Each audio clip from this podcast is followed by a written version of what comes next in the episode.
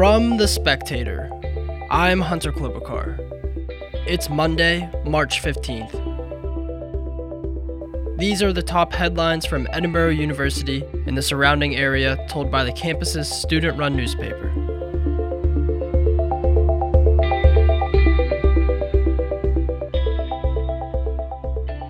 Edinboro University experienced a surge of COVID 19 cases recently, resulting in the campus going almost totally virtual for 10 days to stop the spread. The physical pause to classes and in person activities ended on March 8th. The pause came after 66 students and three employees tested positive during the week of February 22nd to the 28th. Previously, the university was averaging only two and a half total COVID cases per week in 2021, according to EU's COVID tracker. To keep updated on COVID 19 cases in the region, visit edinboronow.com or the COVID 19 case tracker at edinboro.edu.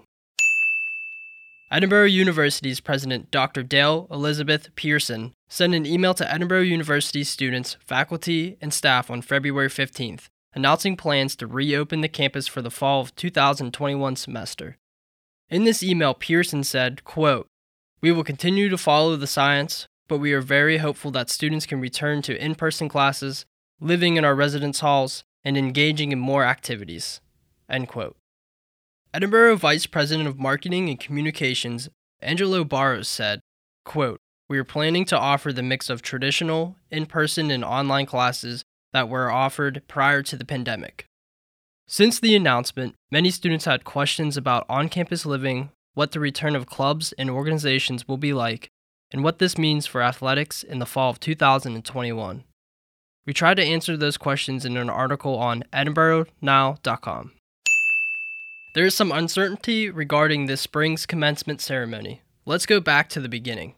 In early March, interim President Pehrsson sent out an email notifying Edinboro University that the spring commencement would be virtual.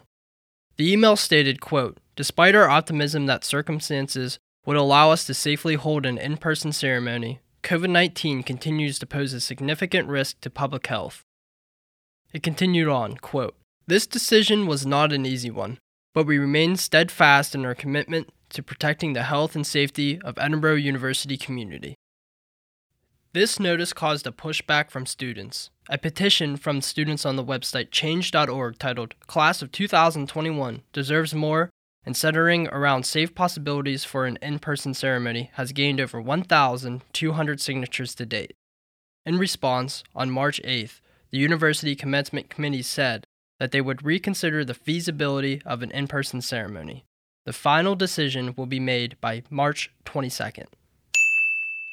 Edinboro University's nursing department is going to receive a new pediatric simulator by the end of the spring semester.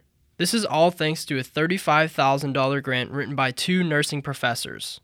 Senior nursing student Morgan Scott said about the simulations, quote, They're definitely one of the best experiences the nursing program has. Edinboro University's English professor, Dr. Robert W. Holderer, died on February 17th at 70 years old. Many students knew him as Dr. Bob. The English department stated on Facebook that, quote, he had been in the hospital fighting COVID 19 and recently seemed to be making good progress toward recovery. One student said, quote, he made it enjoyable to log on to class every morning. I could tell he was so passionate about what he taught and truly cared about each one of his students. I felt that he was more of a friend than a professor. Head over to Edinboro now for the complete story. In the arts and music section, you can find album reviews for Claude, Jazmine Sullivan, and Hayley Williams, and a Spectator staff playlist. Plus, we've got a look at a recent Edinboro art exhibit, Vices and Virtues. Find these pieces at edinboronow.com slash category slash the arts. The Spectator is part of Edinboro Campus Media, along with Edinboro Television and WFSE 88.9 FM. That's it for this week.